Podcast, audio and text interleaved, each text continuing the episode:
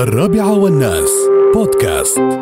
يوم آه، أو صباح أمس آه، سيدي صاحب السمو الشيخ دكتور سلطان بن محمد القاسمي عضو مجلس الاتحاد حاكم إمارة شارجة. الله يحفظه آه، افتتح مبنى ال- ال- المقهى ال- ال- الأدبي في منطقة الحيره اللي هو على كورنيش الشارجة.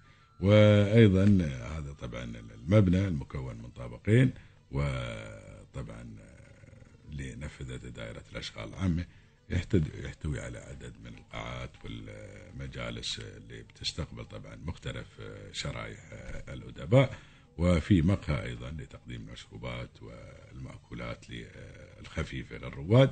هذا المقهى طبعا الأدبي في أيضا مكتبة فيها دوريات متخصصة وفيها مراجع مختلفة وطبعا يهدف المقهى الأدبي إلى إيجاد مساحة حرة لل طبعا ال- ال- الادباء اللي يتبادلون فيها أفكارهم ويناقشون قضاياهم ويستعرضون إبداعاتهم وإنجازاتهم آه، الفكرية مع بعض آه، ضمن أجواء ودية آه، وتطل واجهة الأمامية طبعا على منظر بانورامي على شاطئ الشارجه وسيدي صاحب السمو الحاكم وحاكم الشارجة الله يحفظه الشيخ سلطان أيضا أمر آه، الإخوان في الاعلام في الشارجة إنهم دائما يعني يكونون داعمين لهذا ال- ال- المركز.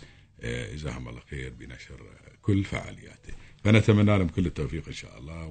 ووالدنا الشيخ الدكتور سلطان بن محمد القاسمي جزاه الله خير يعني عاد وباد ويعطي كل حقه الله يجزيه خير.